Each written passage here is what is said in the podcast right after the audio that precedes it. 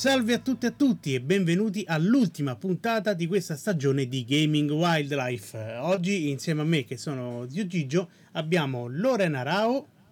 Ciao a tutti e a tutti. E il direttorso Luca Marinelli Brambilla in diretta dalla Sardegna. Hola. Anzi, ci tengo a precisare che anzi oggi è molto bella come puntata, sia perché è l'ultima, perché un po' di ferie insomma ce, le desideriamo, eh. poi perché appunto sono ovviamente con i capi, perché in realtà è vero che abbiamo il direttore, ma Rana Rao è ufficialmente la direttigre, giusto? Non mi ricordo esatto, male. Esatto, Direttigre, che è un po' difficile da dire, però... È facilissimo.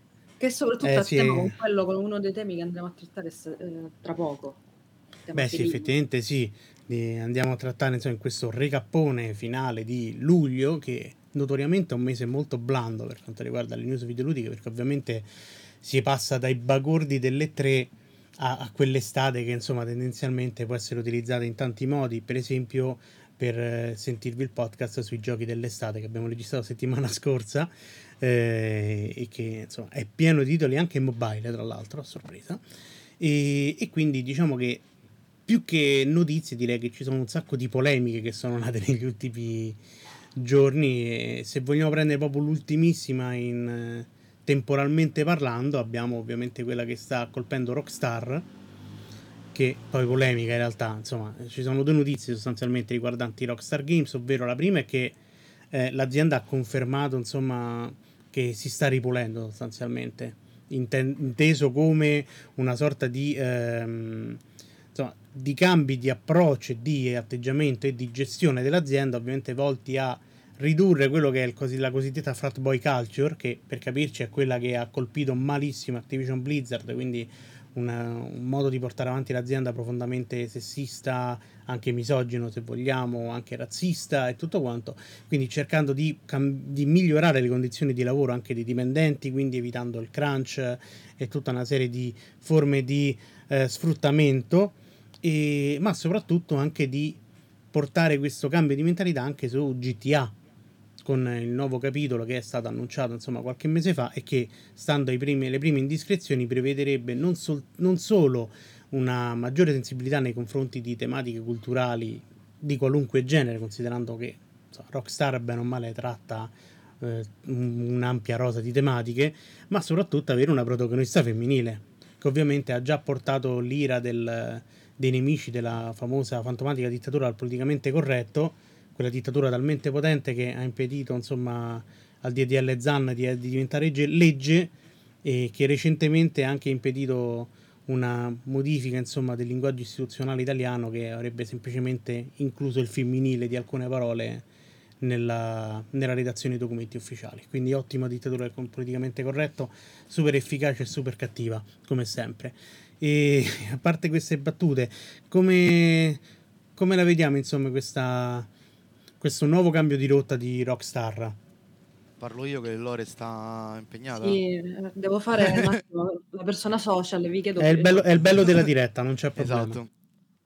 Eh, no, io le, leggevo oggi, è interessante perché poi le, le dichiarazioni non, non vengono dal, dall'alto, diciamo, ma vengono direttamente dai dipendenti, quindi ha sintomo che effettivamente qualcosa è cambiato e non è un comunicato stampa, insomma, mm-hmm. eh, che è importante. Quindi appunto in realtà è abbastanza inquietante perché leggendo si, mh, si, nel reportage di Bloomberg, se non sbaglio, sì. mm-hmm.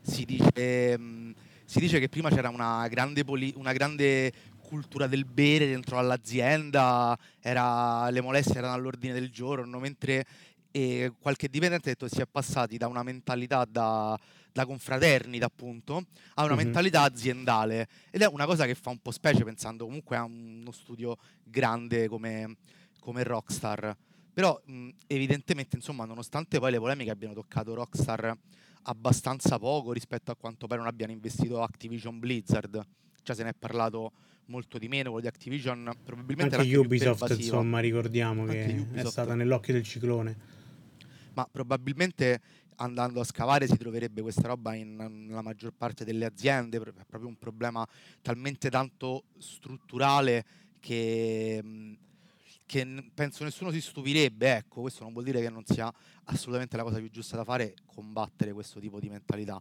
però appunto quello che a me ha stupito di più è pensare a Rockstar che finalmente diventa un'azienda, mentre chiaramente Rockstar ce la immaginiamo tutti quanti come è di fatto un mostro del settore, mentre trovo super ridicole tutte le polemiche sulla protagonista femminile. Ieri ho fatto il solito errore di leggere dei commenti sotto a delle news. Uno ve l'ho mandato e salutiamo l'autore del commento che ci sta ascoltando in cui diceva che mettere un protagonista femminile aveva lo stesso senso di mettere un protagonista di colore in Mafia 3 che secondo loro era forzatissimo gli era sfuggito che il gioco parlava esattamente di quello. E quindi però se, questa, se questo è il pubblico di riferimento non credo che Rockstar avrà un bel quarto d'ora quando uscirà il gioco e probabilmente avremo la solita levata di scudi di questi che possiamo tranquillamente definire trogloditi e non scimmie per rispetto delle scimmie che sono invece animali molto intelligenti. Mm. E quindi ci aspettiamo l'ennesimo review bombing e tutte queste cazzate che questi fenomeni del web mettono in piedi quando vedono una protagonista femminile che prendono ho letto anche gente che nel non sono razzista ma proponeva l'editor del personaggio, proponeva. Sfuggendogli tutta la poetica di Rockstar, quindi su dei personaggi stereotipici esatto. scritti eh, in maniera specifica. Quindi, boh, sono veramente stupito e dall'altro mi fa anche molto pensare come Rockstar in qualche modo si si comunichi ormai su, su, due binari, perché Rockstar da una parte ha una fanbase veramente di, di trogloditi in buona misura, dall'altra in realtà propone de, delle cose che sono anche abbastanza pregne di contenuto sulla critica al sistema Stati Uniti e su determinate situazioni sociali anche. E questa roba non, non capisco proprio come come queste due cose possano, possano, far scopa perché raccontano una roba a un target che è quello che poi in realtà di fatto vanno a prendere per il culo. E eh. mi confonde sempre tantissimo pensare queste cose.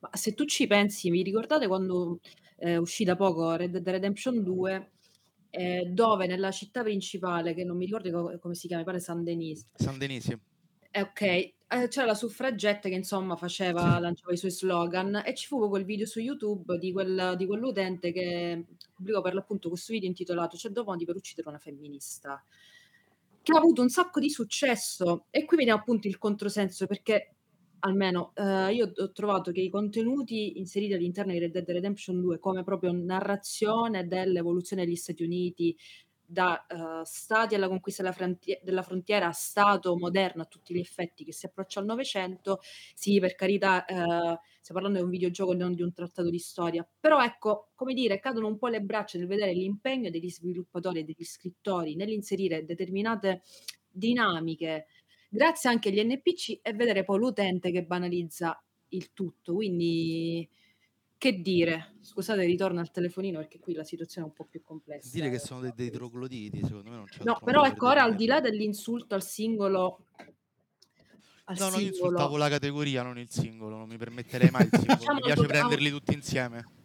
all'utenza, eh, permettetemi un attimo l'autoreferenzialità con Senerd. Lo vediamo anche con noi, dove molti commenti che riceviamo sono... Uh, abbastanza critici perché si fermano al titolo, non leggono, non leggono poi effettivamente l'articolo.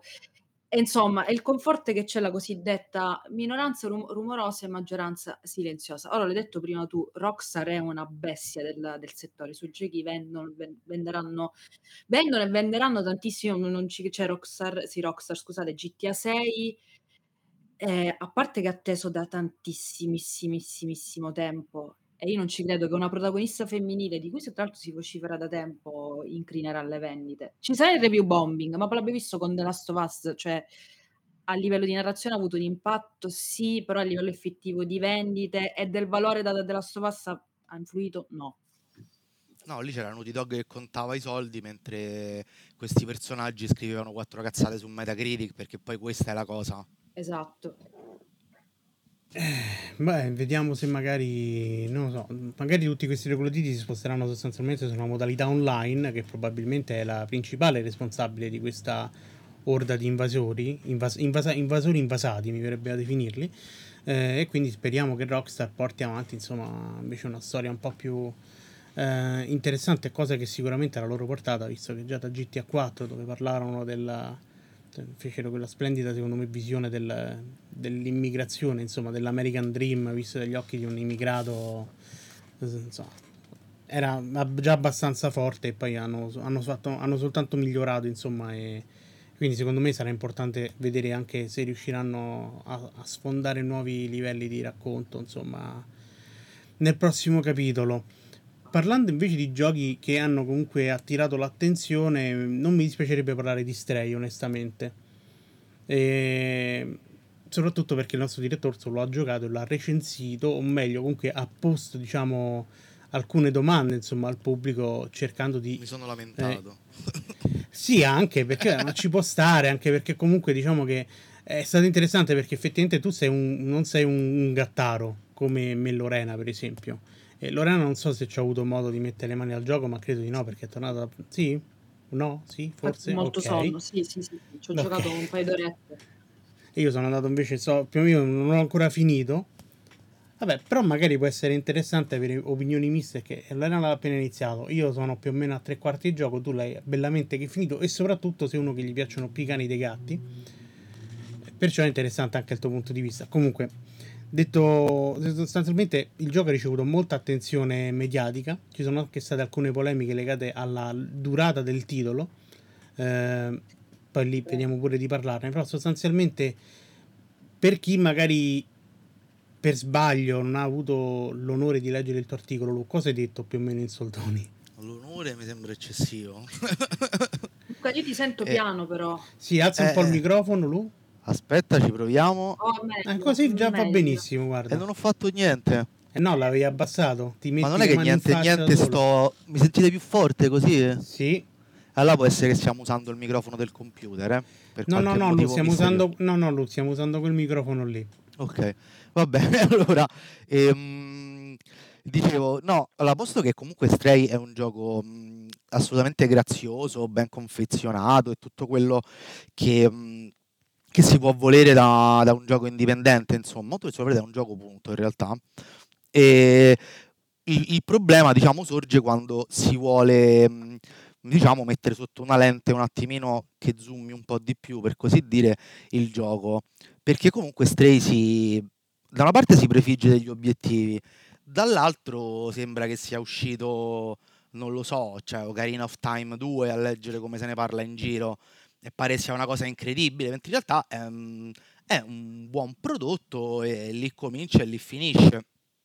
Proprio parlando su quello che poi se ne ha così a impronta, perché il gioco meccanicamente secondo me lascia un pochino il tempo che trova, cioè una cosa story driven, molto dritta, mm, diciamo non senza arte né parte, ma neanche con guizzi particolari. Ecco, c'è un'estetica cyberpunk che rimane nell'ambito dell'estetica, questo cyberpunk. C'è un gattino molto carino che fa delle cose eh, da gattino, chiaramente, che è molto simpatico. Ora, però, una volta che noi mh, prendiamo tutto questo e diciamo sì, ok, bello, ma poi cosa ci sta oltre? Il fatto è che oltre ci sta molto poco, perché narrativamente il gioco non si capisce bene dove vuole andare a parare. E questa scelta del gatto suona molto di più come una paraculata che come una, mhmm, che come una scelta ponderata, perché il gatto innanzitutto non è che si comporta all'interno di questo mondo come si comporterebbe un gatto, si comporta come si comporterebbe un umano, proprio nel senso in cui questo gatto sbriga dei compiti per, um, per delle persone e poco serve mettergli un robottino che immaginiamo gli permetta di comunicare con queste persone, perché io sono sicuro che il mio cane non capisce quando gli parlo, però se io gli dicessi guarda che devi raggiungere quel palazzo lì perché ci sta un tizio che vuole scappare da questo posto, credo siano dei concetti che il mio cane non afferrerebbe così chiaramente. Immagino, poi magari lo sto sottovalutando. Un saluto a Kuma che ci sta seguendo, eh, il tuo cane. Esatto. E, um, e quindi, cioè, secondo me, questa è la prima cosa un po' di dissonanza ludonarrativa, un po' proprio che dà, dà proprio il senso della, della paraculata. E questo perché? Perché poi il gioco in realtà di fatto se avesse avuto come protagonista un cane eh, piuttosto che, non lo so, una lontra, un procione, un opossum, un qualsiasi animale della stazza di un gatto, eh, Lorena ti sei mutata, non so cosa stavi dicendo. Ho fatto una battuta brillante, ho scusato, ho detto un tanuki per fare una tanuki? a Jovan Wildlife, scusate. E cioè, di fatto non sarebbe cambiato nulla nell'economia del gioco, perché l'unica caratteristica che ha il gatto da gatto all'interno di questo gioco è il fatto che salta.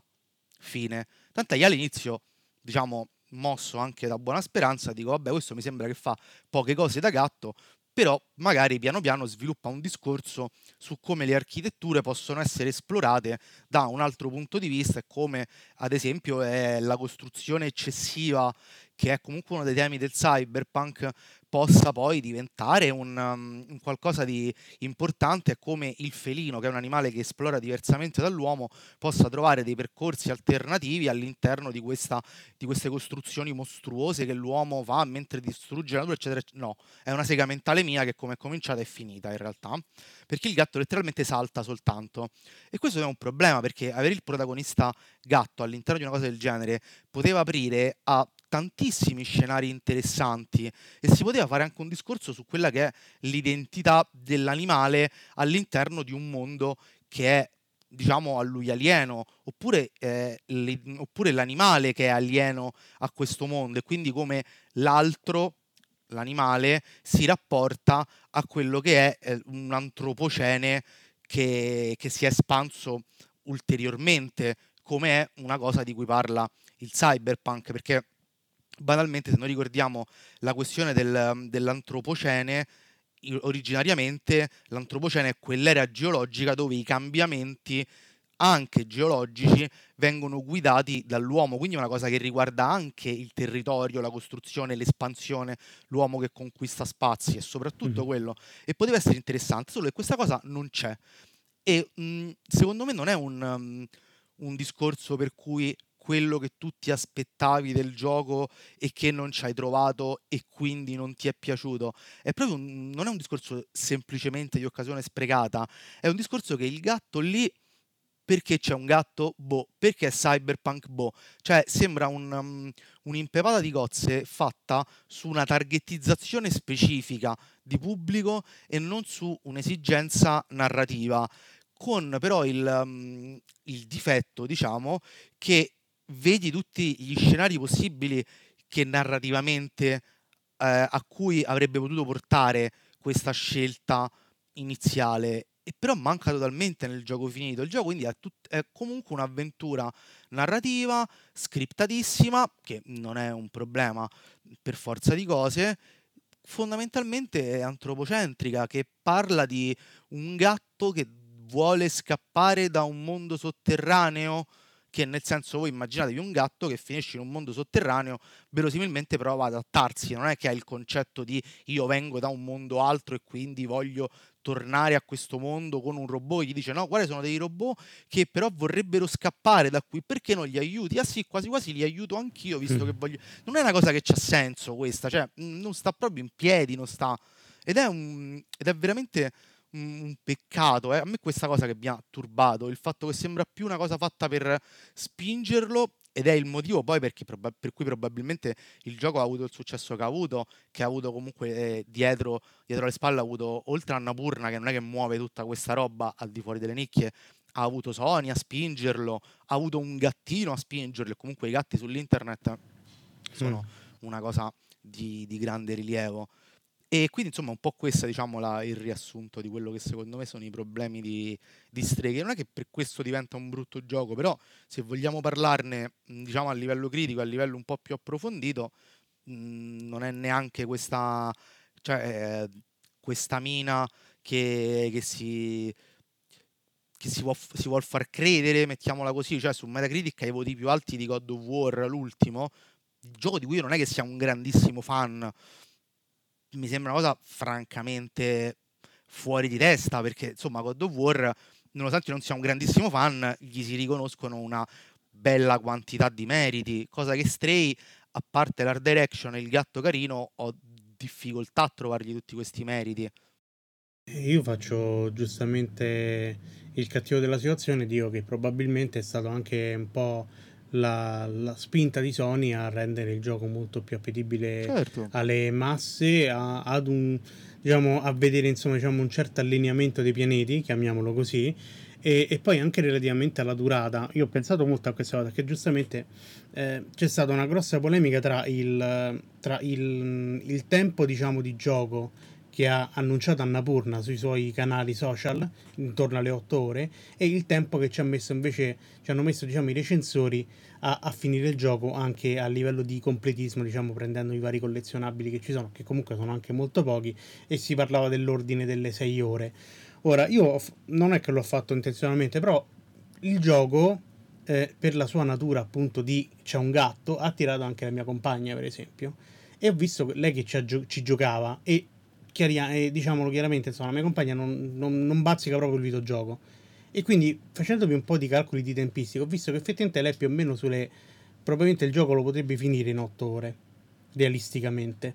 Perciò ho pensato proprio che magari quella di Arnapurna è stata proprio una mossa puramente commerciale, forse anche puramente mainstream, insomma, per cercare di attirare più attenzione possibile per un prodotto che magari mh, potremmo definire anche tranquillamente mediocre, nel senso che si rimane insomma in, una, in un, quell'area grigia insomma che ormai ci dimentichiamo un po' tutti tra capolavoro e merda diciamo e, e che però sostanzialmente ha questo richiamo dovuto a tutta una serie di elementi che ultimamente stanno venendo fuori e che sono comunque molto popolari quindi gatti l'estetica questa neon cyberpunk che comunque effettivamente anche nella pop culture sta prendendo abbastanza piede e quindi non lo so, lo definirei quasi un, un titolo di Annapurna volto proprio allo sfondamento del mercato.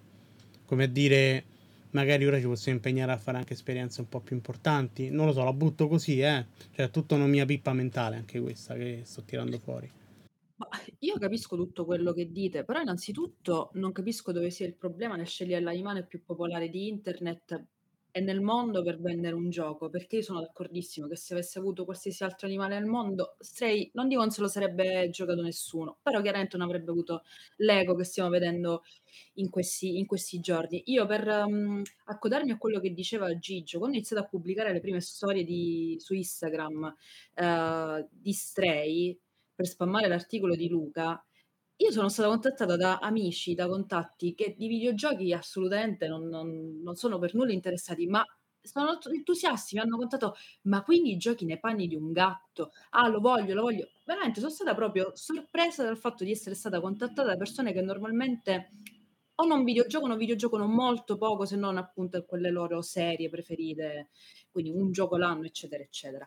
Quindi è chiaro che è tutta una mossa di marketing eh, vincente perché si va a um, fare protagonista effettivamente l'animale più popolare al mondo.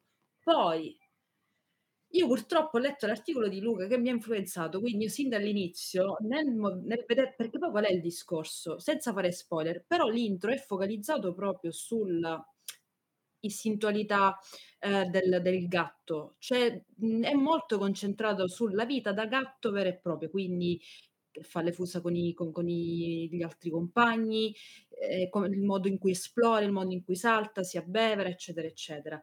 Quindi puoi vedere questa sua effettivamente umanizzazione nel momento in cui finisce in questo sottosuolo cyberpunk, stride tantissimo.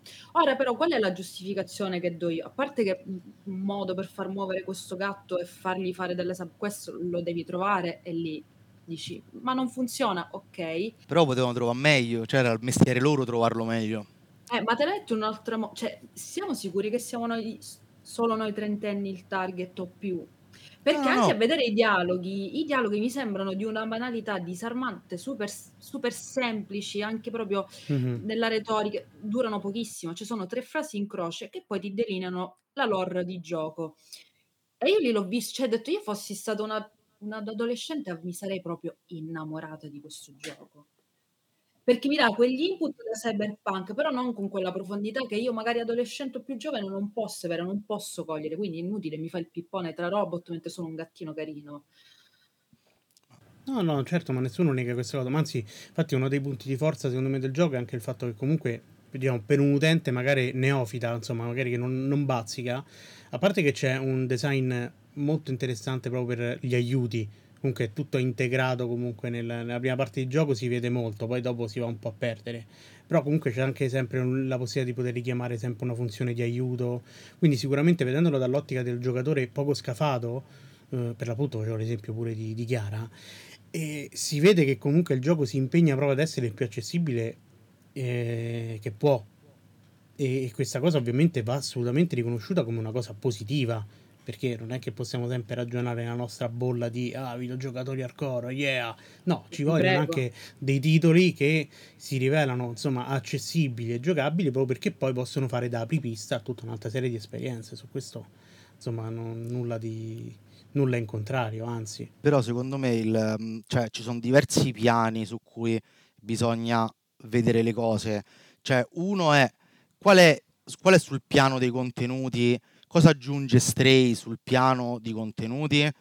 Perché una volta che diventa super mainstream, se ne parla, io ho letto di gente che dice ah ci stanno delle riflessioni importanti, pare chissà che è, ok allora questa cosa qui non è il gioco di Peppa Pig, a cui non ho giocato, a cui stava, non so se Gigio poi l'ha avviato, magari è una lo, mina, eh, non lo sappiamo. Programma, ce l'ho in programma, poi lo avvio, giuro.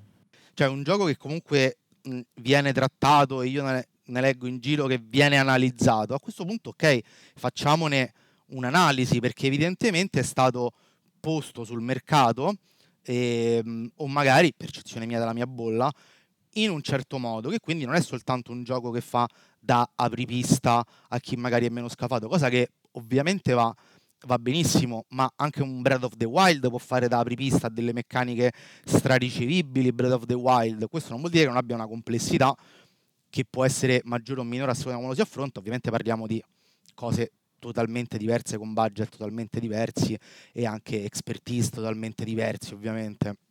Però ecco, nel momento in cui lo, analizziamo i temi e com'è come videogioco, secondo me queste sono le cose che vanno messe sul tavolo. Perché sei un gatto? Come funziona l'essere un gatto? E mh, poi è chiaro che ci sarà chi lo giocherà chi ci giocherà e dirà bellissimo perché non mi sono fatto tutte queste segmentali e va benissimo, non è che deve, non è che deve per forza non essere efficace e non colpire, però appunto come ogni cosa ci sono diversi livelli di lettura, è tutto qua. Sì, sì, io devo dire che da Gattara, cioè perché dico che è una mossa di base geniale perché funziona. Sì, sì.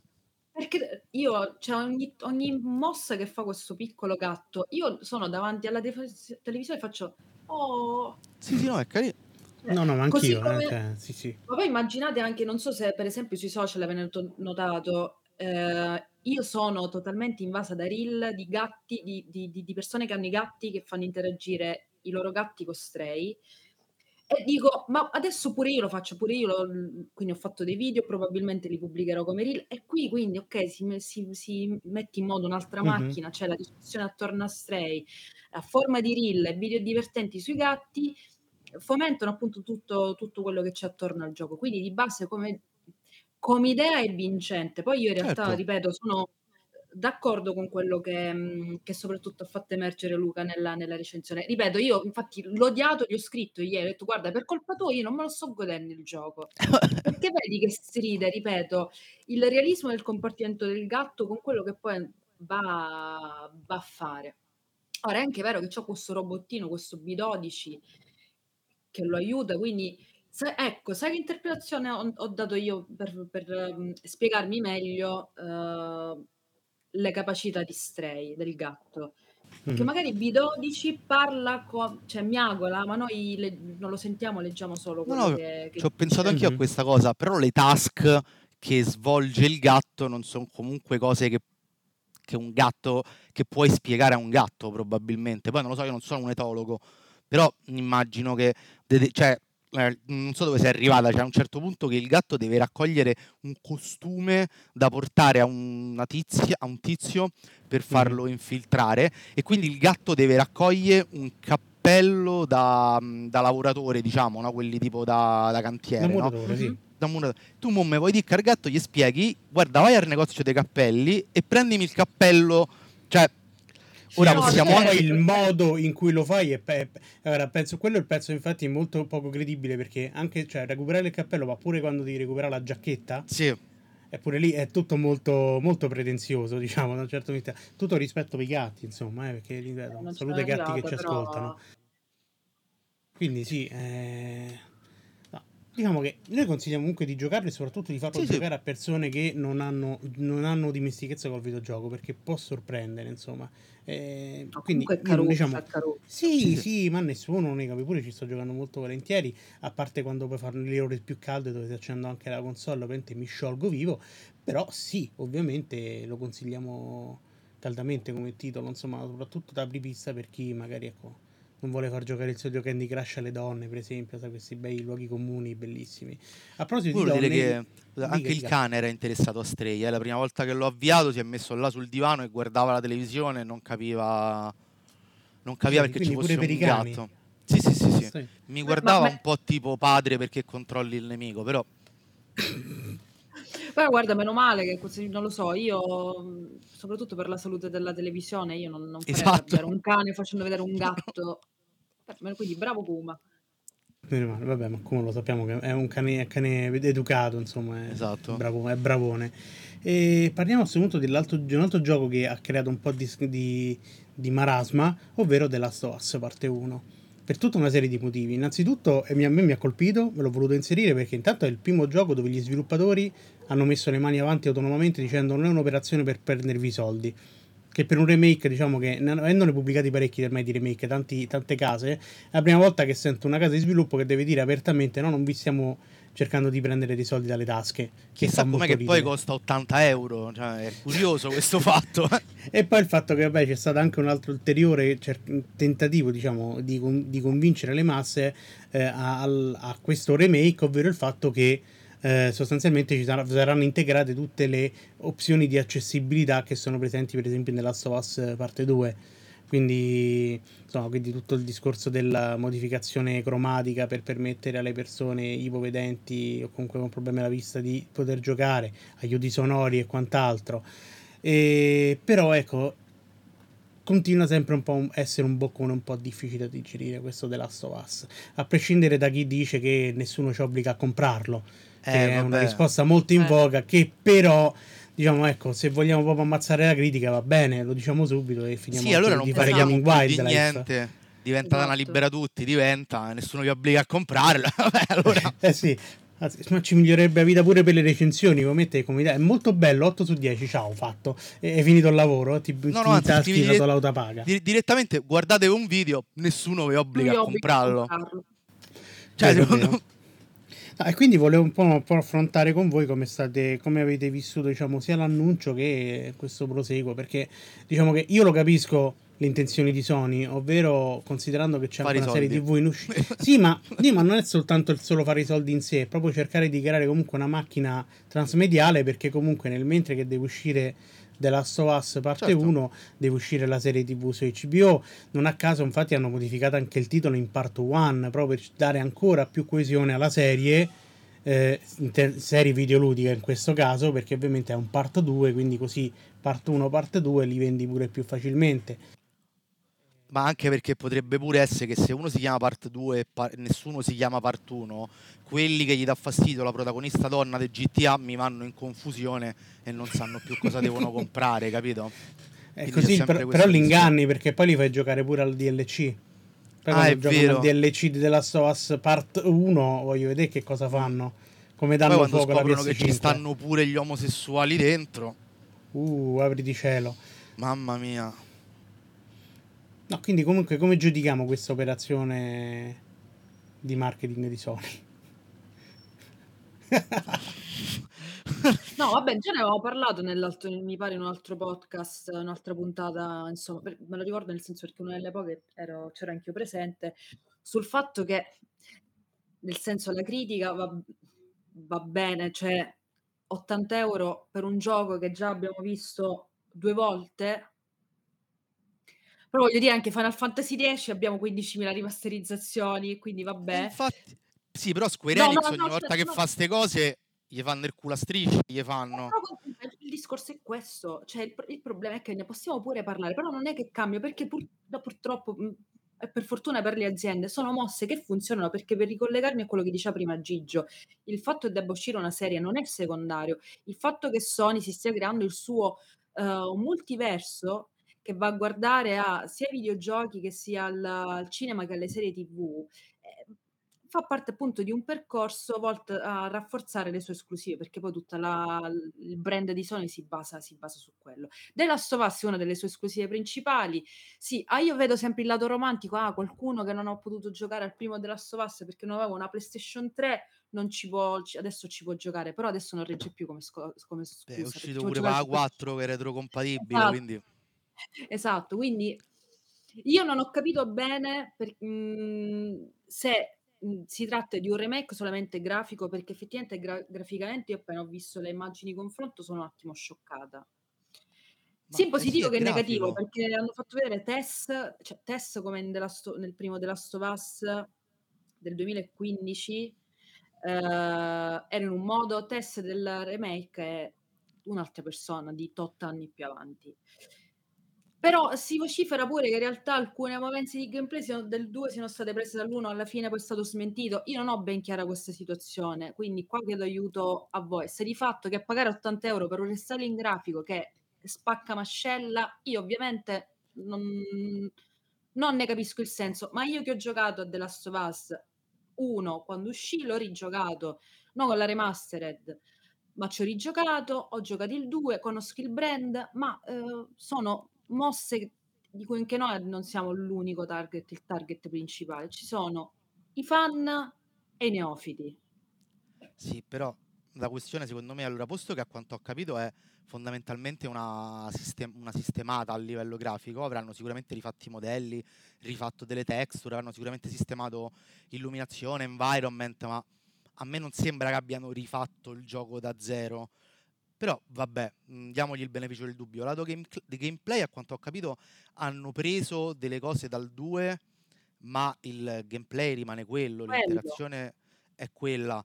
Secondo me il un pochino qua il problema è da una parte il fatto che vogliono 80 €, Mh-mh. perché comunque è il prezzo di un gioco nuovo. Io non sono una persona in media che è convinta che vici che un che bisogna fare sempre un discorso tra soldi, durata, eccetera. Però a me se a vendere una cosa che già m'hai venduto tot volte a prezzo pieno. Cioè se il 2 costa 80 €, io ci sto perché l'hai costruito da zero, no, Certo. qua come Mh-mh. mi giustifichi 80 € che nel senso la sceneggiatura, per dì 2 cazzate, la sceneggiatura l'avevi scritta, quello che l'ha scritto non è che lo devi ripagà un'altra volta, allora levamelo dal prezzo finale, proprio per fa i conti della serva. E però vabbè, e però un'altra cosa mi manda abbastanza al manicomio è il doppiopesismo che si fa sempre, perché se prendiamo un esempio recente, quando è uscito, ehm, il la remastered di di Chrono Cross, che costava Mh. 20 €, ti hanno preso Chrono Cross, quello per PS1, l'hanno gli dato una sistemata, andava bene, costava 20 €, eh, te l'hanno tradotto in italiano e ti ci hanno messo Radical Dreamers, che è una roba che non era mai uscita dal Giappone, perché era uscita in distribuzione satellitare su un add-on giapponese per Super Nintendo. Cioè una roba che non è te hanno messo quello dentro, te l'hanno tradotto in italiano, la gente s'è incazzata. 20 € erano troppi, perché non era un lavoro che valeva i 20 €, era soltanto una riproposizione vabbè. Mo' per 'sta cosa 80 € vanno bene, non siamo obbligati a comprarlo.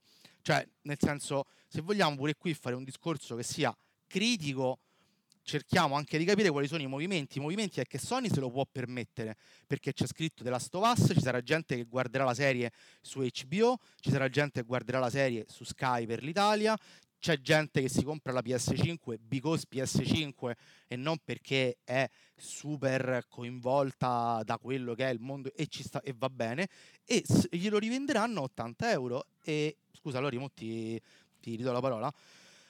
Però è una cosa che da un punto di vista, diciamo, più "preparato" tra virgolette, mettiamola così, è assolutamente secondo me, ehm, criticabile perché è mhmm, è francamente imbarazzante venderti una roba del 2013 a 80 € perché gli hai 2013 rifatto scusate. eh, mi pare eh, perché gli hai rifatto l'illuminazione. Cioè Metro è stato aggiornato con il ray tracing, hanno rifatto a mano ogni singola fonte de luce del giochi in ray tracing e l'update era gratis.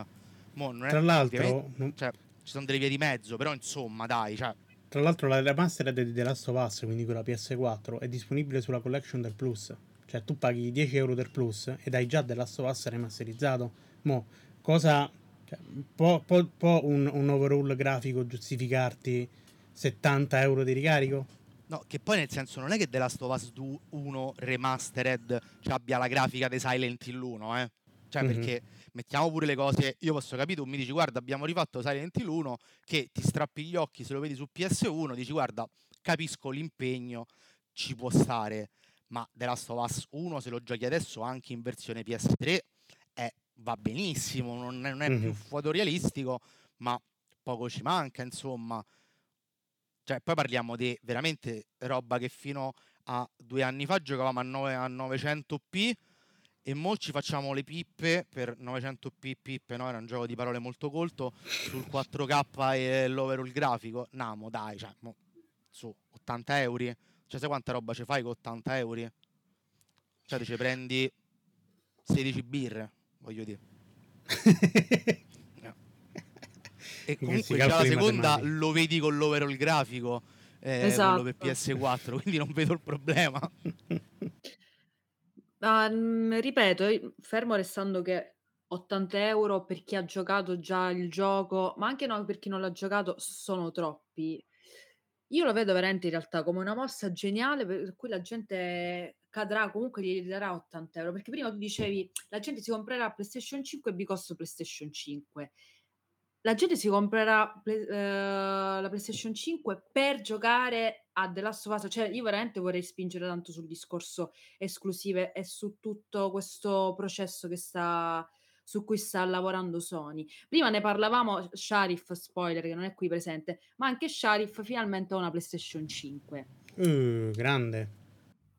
E ha tolto Horizon Forbidden West, lui voleva giocare. Comunque poi si parlava nella chat, detto: "Okay, ma adesso poi cioè quali giochi possiamo giocare?" Sì, citiamo tutte le esclusive uscite finora, quindi Returnal, Dark Souls, Ratchet Clank, uhm, Spider-Man, però, uhm, sono comunque esclusive molto variegate tra loro. Io per esempio, lo sapete, Sonara da una vita a livello di di esperienza, però di base le esclu le esclusive che fanno per me per me sono Ratchet e Clank e Horizon Forbidden West. Quindi tutti gli altri titoli che vi ho citato precedentemente non mi spingerebbero a me, Lorena, videogiocatrice, a comprare una PlayStation cin 5.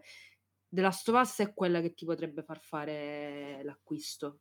Sì, E spinge l'utente a metterci a spendere quei soldi alla console, a spendere 80 € perché ho detto: "Qua è l'unico console dove posso far girare The Last of Us", che è il prequel di The Last of Us parte 2 che ho giocato magari su PlayStation 2 che è un capolavoro, e vai Sì. così di di rafforzamento del dei personaggi, dell'ecosistema, ehm, in proprio a livello di immaginario Sony. Quindi, ripeto, poi si aggiunge la serie TV. È una mossa che a livello di azienda è geniale, perché la gente ci cadrà. Eh sì, però dobbiamo pure essere critici rispetto, secondo me, alle aziende che Certo. fanno i trappoloni, perché cioè, mhmm, nel senso, se tu te compri una PlayStation 5 per giocare a un gioco per PS3 cioè mi sembra posto che poi escono pure su PC, ma vabbè.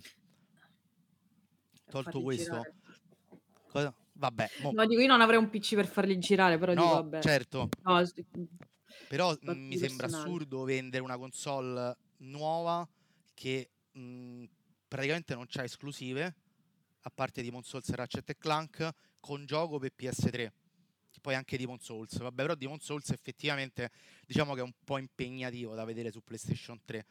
Ci può Sì. aver senso un remake in quel caso. The Last of Us 1 invece è pulitissimo, non No, ma ripeto, poi è frutto di una remaster già fatta, insomma, insomma, qualche anno fa che comunque ancora regge bene il peso degli anni, insomma, non è assolutamente arretrata, anzi. E... Anzi, io, anzi, io sono più che altro contento per Sony perché pensavo che fosse l'unica esclusiva che avrebbero avuto poi per Natale. Invece, per fortuna, pare che dovrebbe arrivare anche God of War Ragnarok. ehm, che insomma, lì poi vedremo. Insomma, siamo ancora in scommessa. Perché mi ricordo Claudio continua ad essere pessimista, mi pare, sul fatto di un eventuale rinvio. Però, secondo me, se lo rinviano, poi veramente lì la fanbase potrebbe, potrebbe faticare a ingoiarlo come boccone. Eh, se rinviano pure God of War eh, Ragnarok così a secco, ma non credo ormai. non lo so, eh. Ce n'è di tempo per rinviarlo. Eh, io prendo la frase celeberrima di Marco Calcaterra: "Finché non esce non esiste". No, quella sì, da tatuarsela qua, su, qua sulla base, tipo il ballo della vita di Damiano De Maneskin, ci tatuiamo finché non esce non esiste. Secondo me sarebbe esatto. un ottimo tatuaggio da farsi. Beh, ragazzi, che altre notizie abbiamo interessanti? Beh, io mi ero segnato Siamo appunto di... Sì, a questo punto sì, aprirei sugli NFT perché ci sono state tante, tante cose interessanti sugli NFT. Innanzitutto, uno sviluppatore che è intervenuto durante una conferenza sugli NFT, non l'ho messa nella nostra lista di news personali, però mi faceva molto ridere ovvero uno sviluppatore che si è infiltrato in incognito in una conferenza sugli NFT per dire quanto facciano schifo gli NFT. Che si è fatto questa mossa molto, molto edgy che ci è piaciuto un sacco a noi. Ma ne parliamo poi per due motivi principali. Intanto eh, c'è stata Mojang, che sono i creatori di Minecraft, che si sono apertamente schierati contro gli NFT, dichiarando esplicitamente che non vogliono che ci siano degli NFT a tema Minecraft per nessuna ragione al mondo perché gli NFT sono una, una merdata, detto insomma in termini non le stesse parole proprio che ha utilizzato Microsoft, è stato un po' più elegante ovviamente. E, e, poi perché è emersa ultimamente una notizia di un eh, titolo basato proprio su criptovalute NFT che sostanzialmente ha fatto tipo una, ha creato una sorta di piccolo boom economico nelle Filippine per poi farla eh, crollare in, insomma, su se stessa, creando un sacco di macerie e, dis- e, distruzione ovunque. Della quale però credo ci possa parlare meglio Luca perché da quello che aveva detto prima di iniziare a registrare era abbastanza informato sui fatti. Quindi Ho prego, direttore. Bravo. No, allora, posto che secondo me il titolo del, del Time è un attimino, diciamo, gonfiatello, ecco e la problematica in realtà c'è perché poi in realtà ehm, l'inchiesta diciamo, che ha fatto il Time solleva dei, delle cose specifiche e che ti potrebbero anche far dire se sei una persona un po' più scava- scafata, eh vabbè ma grazie al cazzo. Però mh, mhmm, eh, chiaramente oggi la parola trend è target e chiaramente il target del Time è assolutamente un altro la questione è interessante perché questo gioco che si chiama Axis qualcosa, che già era... Mm-hmm. Eh, già se ne parlava, è una sorta di, di Pokémon-like, mettiamola così, soltanto che ogni bestiolina è un NFT, quindi è unica, ha le sue skill, eccetera, eccetera, e tu giocando fondamentalmente e farmi nuovi, mh, nuova criptovaluta. E questo significa che tu eh, entri e acquistando tre di queste creaturine giochi, ne puoi allevare altre, non ho capito se le puoi catturare, comunque ne puoi ottenere di nuove, ovviamente più o meno potente, potenti, eccetera, eccetera. Tutta questa cosa qua è di una startup vietnamita, se non sbaglio, e ehm, comunque del, dell'estremo oriente e ehm, appunto il gioco è un play to earn, quindi tu giochi, farmi criptovaluta e poi la puoi riconvertire in valuta reale se riesci a venderla. Ora, dov'è la cosa che è interessante? Era in, nelle Filippine, giusto? Mm-hmm. Ecco, le Filippine, diciamo, non sono proprio una delle mh, economie più floride del mondo, no? Quindi mh, nelle Filippine questa cosa ha attecchito ovviamente dove attecchisce di solito il gioco d'azzardo, perché queste cose di fatto sono giochi d'azzardo. Quindi nelle fasce più basse, della, mh, mm, meno abbienti della popolazione. La storia del Time parla di questo ragazzo che fa i... Mh, takoyaki. I takoyaki, esatto, non mi veniva il nome. Che e... sono polpettine di polpo fritte per la cronaca, esatto. giapponesi. E, mh, che guadagnava... Ora se dico numeri a caso perché non mi ricordo esattamente, mettiamo una roba tipo 80 dollari a settimana lavorando, mentre un suo amico che stava appunto in questo giro dell'NFT eh, gli ha promesso delle, mm, eh, dei guadagni molto maggiori. E questo ovviamente all'inizio è stato, è stato vero. È stato vero fino a che ovviamente il meccanismo non si è inceppato, perché questo, ovviamente la gente cominciando sempre a entrare, i costi di ingresso al gioco, quindi l'acquisto dei primi pupazzetti e cominciava ad aumentare. Quindi succedeva che per poter entrare in game la gente iniziava a indebitarsi e oltre a indebitarsi cominciavano a formarsi delle società che ti acquistavano eh, questi pupazzetti in ingresso, tu giocando farmavi criptovaluta che, e che poi veniva divisa a metà tra te e chi ti aveva fornito e, ehm, fornito questi animaletti per entrare in gioco. Ovviamente si andava a creare fondamentalmente uno schema Ponzi per cui chi era entrato all'inizio aveva delle revenue, chi era entrato per ultimo non aveva delle revenue, ma anzi diventava fondamentalmente un lavoratore dipendente all'interno del, um, del sistema gioco. Un altro fattore che ha fatto... Che ha, fa- che ha, creato un problema è stato un attacco hacker che praticamente si è infilato tra la catena, tra la blockchain della criptovaluta, che non mi ricordo come si chiama, un nome super cringe di, di questo Axis, e Ethereum. E quindi fondamentalmente nel passaggio di valore tra una blockchain e l'altra sono, eh, sono stati hackerati e sono andati persi, mi pare, 600 milioni di dollari in cripto, una cosa del genere. E, um, ovviamente questo ha abbassato la fiducia dell'utenza e la, la criptovaluta che già stava scendendo è diminuita ancora e tutti quelli che avevano qualcosa eh, su questo si sono ritrovati con un pugno di mosche in mano ovviamente sempre fatti salvi quelli che avevano i big money da principio e, già se li erano convertiti in denaro reale. E la cosa, um, nonostante appunto il titolo sia un po' bait, è secondo me molto importante perché fa capire come in realtà mh, queste grandi promesse di quella che di fatto è una sorta di, di finanza 2.0, comunque abbiamo sempre queste grandi società di investimento che ti promettono grandi guadagni e probabilmente queste grandi società le fanno, tanto che li promettono a chi non ha nulla e quindi chi non ha nulla nella speranza il 90% delle volte di, di mangiare e entra in questi sistemi che vanno a e vanno a ingrassare sempre le stesse persone, ritrovandosi sempre poi alla fine con un pugno di mosche. E questa è l'ennesima conferma di come tutti questi sistemi siano dei sistemi perversi e, ehm, e, di come poi eh, in realtà questi grandi coach, queste grandi figure che vogliono convincerci che la criptovaluta è la moneta del futuro, in realtà stanno soltanto mangiando,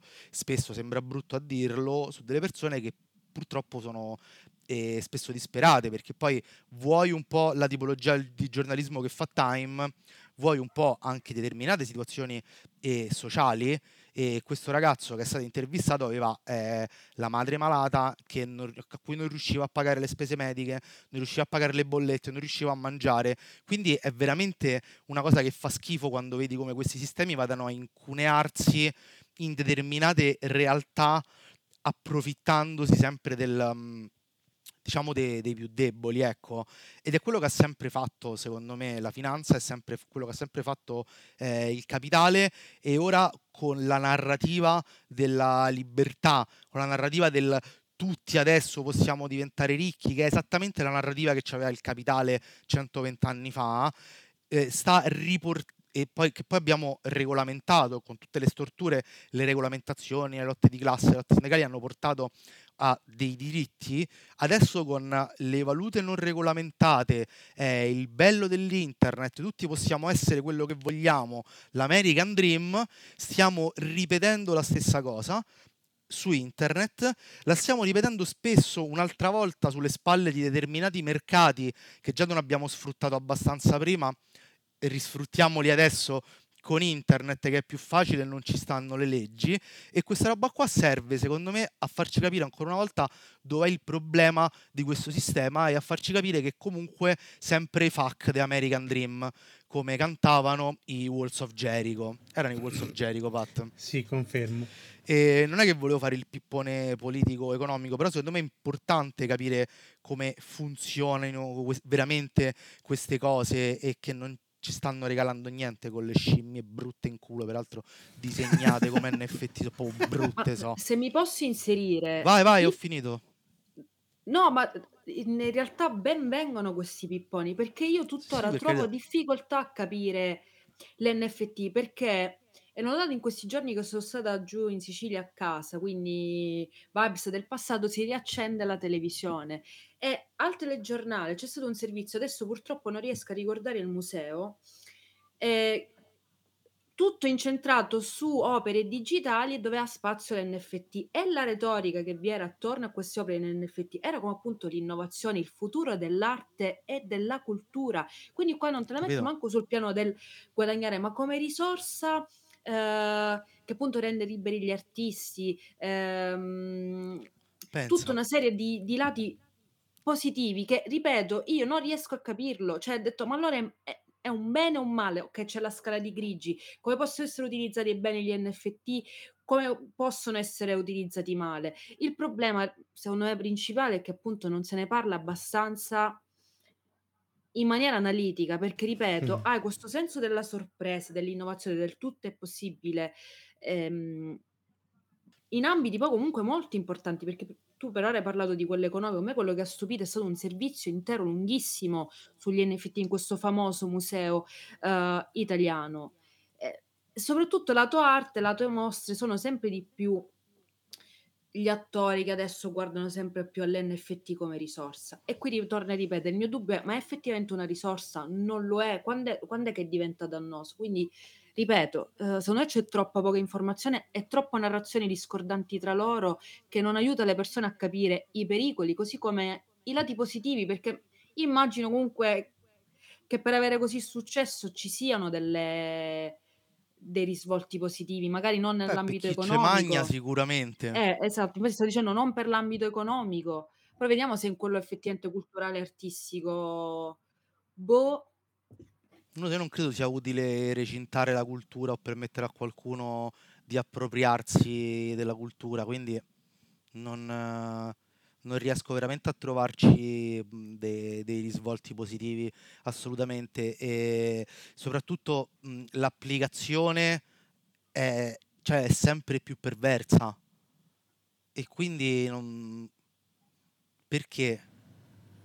Ma noi stiamo parlando comunque di NFT, quando comunque abbiamo anche il discorso metaverso, che anche lì sta diventando comunque, cioè i discorsi che si stanno facendo attualmente sul metaverso mi sembrano esattamente quelli che si facevano veramente sulla, sul sogno americano, ovvero venite Sì, nel sì. metaverso, ci sono terre da conquistare, Esatto. eh, spazi finiti per tutti, eh, però ecco, visto che abbiamo già vissuto, eh, insomma, ce l'abbiamo insomma davanti comunque l'esempio dell'American Dream, dove comunque appunto c'hai una narrazione totalmente sballata e tipo a Los Angeles ti fanno vedere le palme, le spiagge assolate, non ti fanno vedere le file di barboni che stanno invece Sì, agli angoli delle strade. E, e può essere che nel metaverso succeda la stessa cosa, ma anche, anche una roba tipo Ready Player One faceva perfettamente vedere come ci fosse una necessità continua di riscatto sociale in- da parte delle persone che cercavano un riscatto nella realtà virtuale, considerando che la loro realtà era una cosa totalmente oscena, insomma.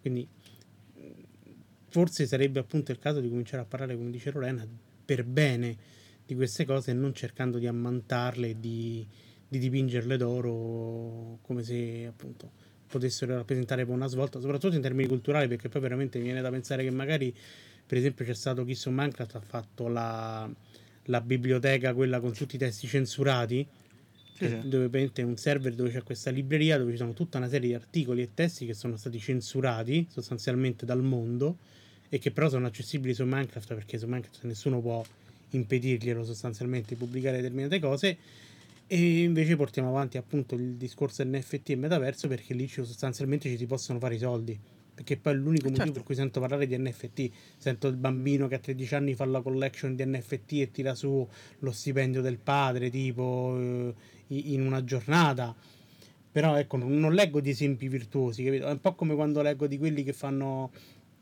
eh, quando fanno quelle narrazioni un po' terribili, tipo i dipendenti che mettono insieme i soldi per pagare le cure al, al loro collega che sta male, Capito? che lo fanno passare per un esempio di eroismo, quando in realtà è l'ennesimo esempio di quanto sia malata la cultura del lavorismo, insomma, nel nostro mondo. O anche il fatto che, per esempio, appunto, parlando di internet, e poi qui mi taccio anch'io e lascio parlare Lorena, si parlava di quanto internet avrebbe rivoluzionato il giornalismo cosa che effettivamente ha fatto, però sotto alcuni aspetti che- di cui insomma di cui magari non si parla tipo a livello di, di remunerazione, le cose se ne, se ne potrebbero dire, insomma.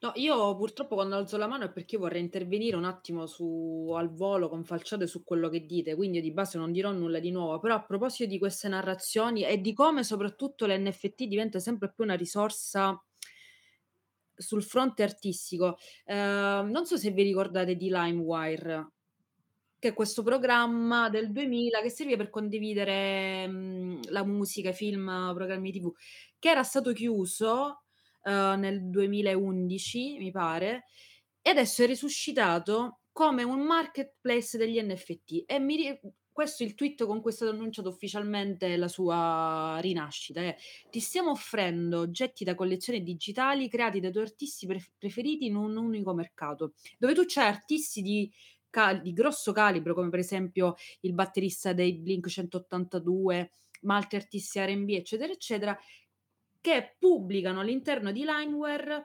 ehm loro canzoni o loro creazioni disponibili sotto forma di NFT che poi tu utente puoi acquistare.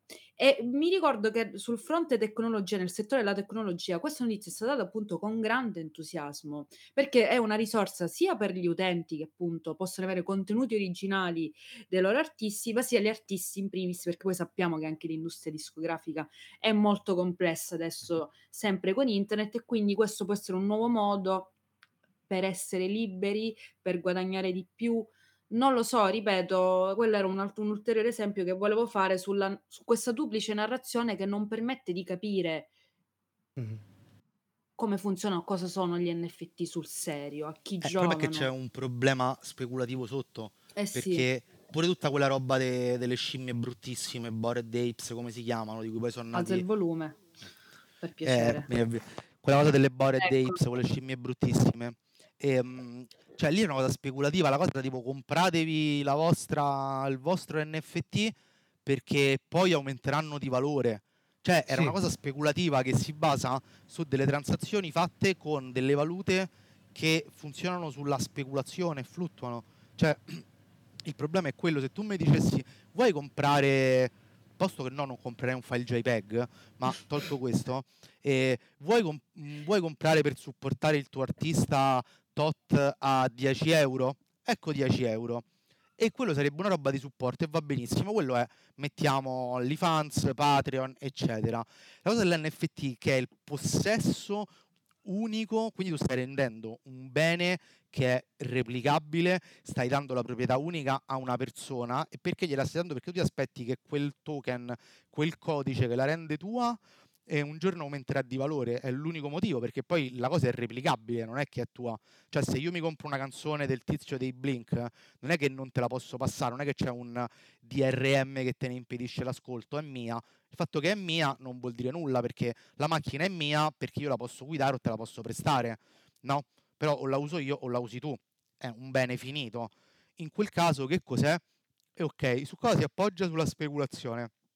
Quindi, cioè io dovrei comprare della criptovaluta per acquistarmi un file JPEG di una scimmia, nella speranza che questa aumenti di valore per poi rivendermela in criptovaluta, ammesso ci sia un altro che è scemo come me per comprasse qua scimmia e che nel frattempo quando gliela rivendo quella criptovaluta è aumentata di valore invece che diminuita, altrimenti c'ho pure perso cioè è proprio un sistema fatto per speculare, cioè e la cosa è come se sembra a sentir loro che tu compri l'oro, soltanto che l'oro bene o male mantiene il prezzo o in caso aumenta, perché quello è un bene di cui c'è reale scarsità, perché al mondo di oro ce n'è un tot, ce n'è.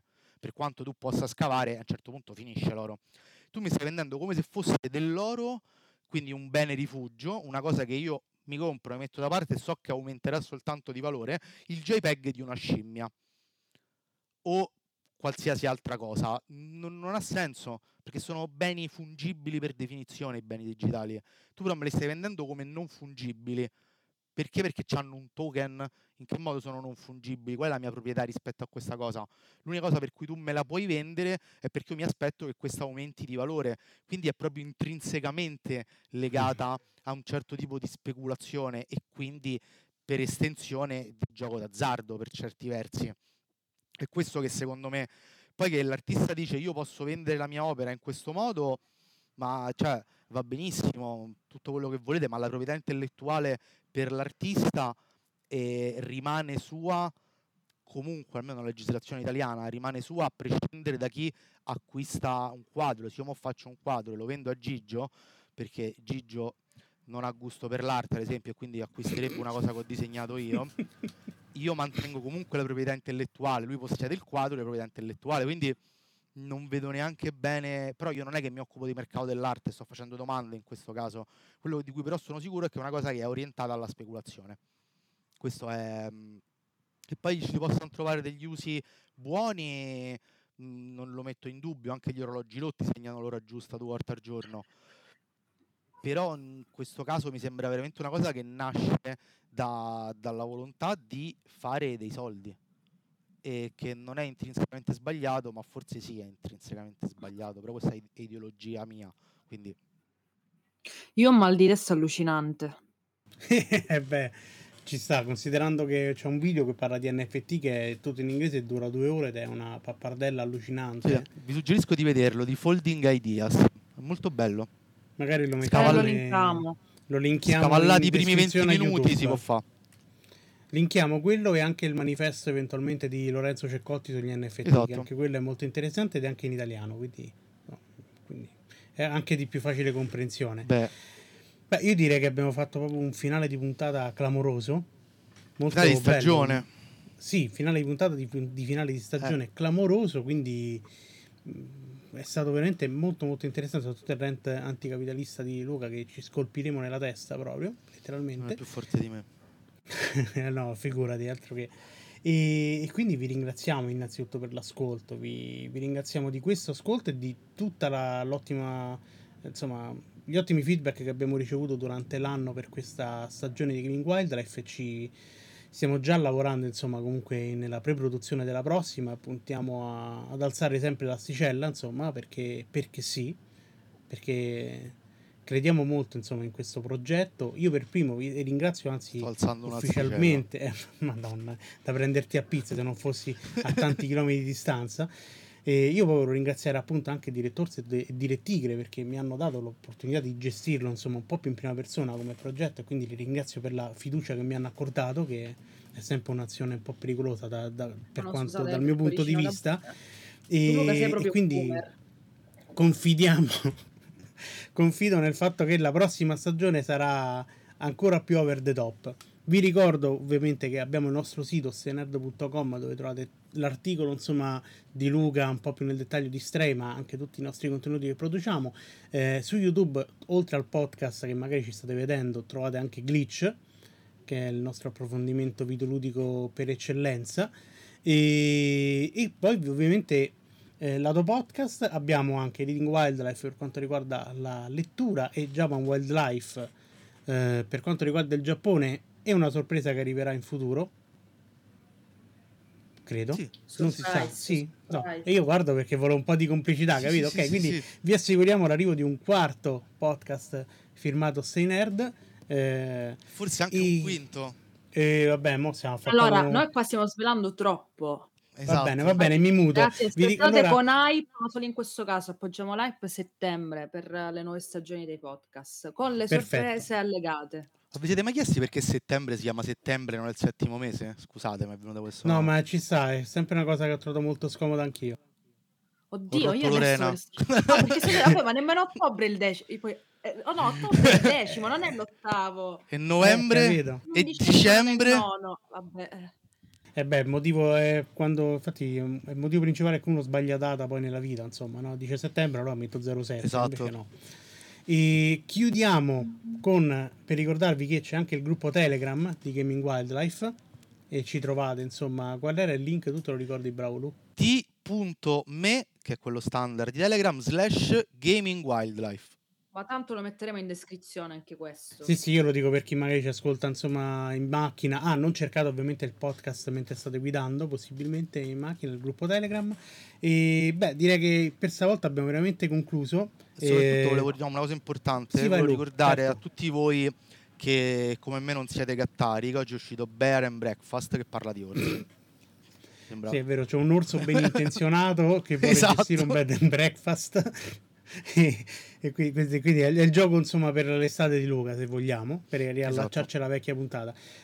Ok, direi che stavolta è davvero tutto. Quindi io ringrazio nuovamente il direttorso e la direttigre per aver partecipato a quest'ultima puntata. Eh, vi ringraziamo nuovamente per averci seguito per- durante questa stagione e ci rivediamo appunto ad una prossima puntata a settembre. Ciao! Ciao ciao! Ciao.